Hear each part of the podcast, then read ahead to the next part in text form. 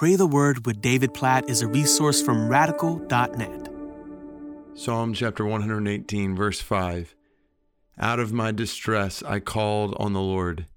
The Lord answered me and set me free. As we are praying through different prayer requests that people are sending in through radical.net slash prayer requests during this pandemic, I encourage you to continue to send those in.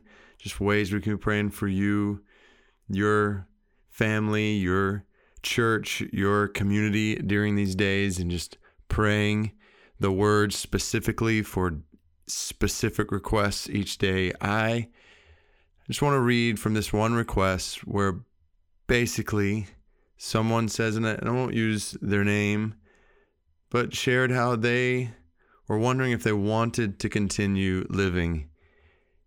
How they've just really been down during these days and don't really want to go on. And I read this and then I think about news I got today about a friend's family member who had potentially just taken their life. They're still investigating all the details, but I immediately, but my heart just sunk as I thought about a variety of people who already struggle with whether it's depression or anxiety or just desire to live, and how the circumstances we're walking through right now have made that even harder. And I just want us to pray right now Psalm 118, verse 5 for anyone who is in that kind of circumstance who for anyone who is in that kind of circumstance anyone who is wrestling with those thoughts just psalm 118 verse 5 out of my distress i called on the lord.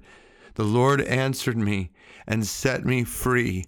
So god we pray that right now together over this one particular person who sent this in and numerous people right now who may be wrestling with thoughts about whether or not to continue living. God, we pray, we pray that they would know your love for them in this moment, your hope for them in this moment. They would know that you, the author of life, love them, desire them to experience life in you, which is not always easy. God, I, I don't want to in any way gloss over just hurt, pain, wrestling thoughts that people are walking through. But God, we just pray. We pray over them a spirit of trust in you, a spirit of faith in you, a spirit of hope in you.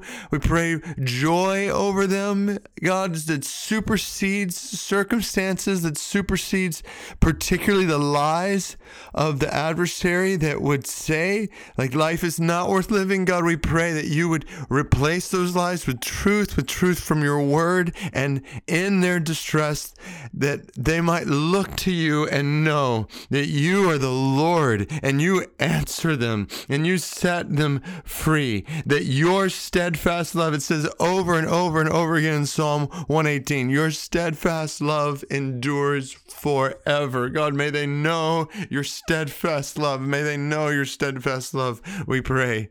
May they trust in your love, even when their desires or thoughts tell them differently. May, may they trust in your word and your desires for them and your desires for their life. God, we, we pray, we pray that you would protect men and women and who are wrestling with desire to even live, that you would protect them from the lies of the adversary and all that he would want to do to steal their life away.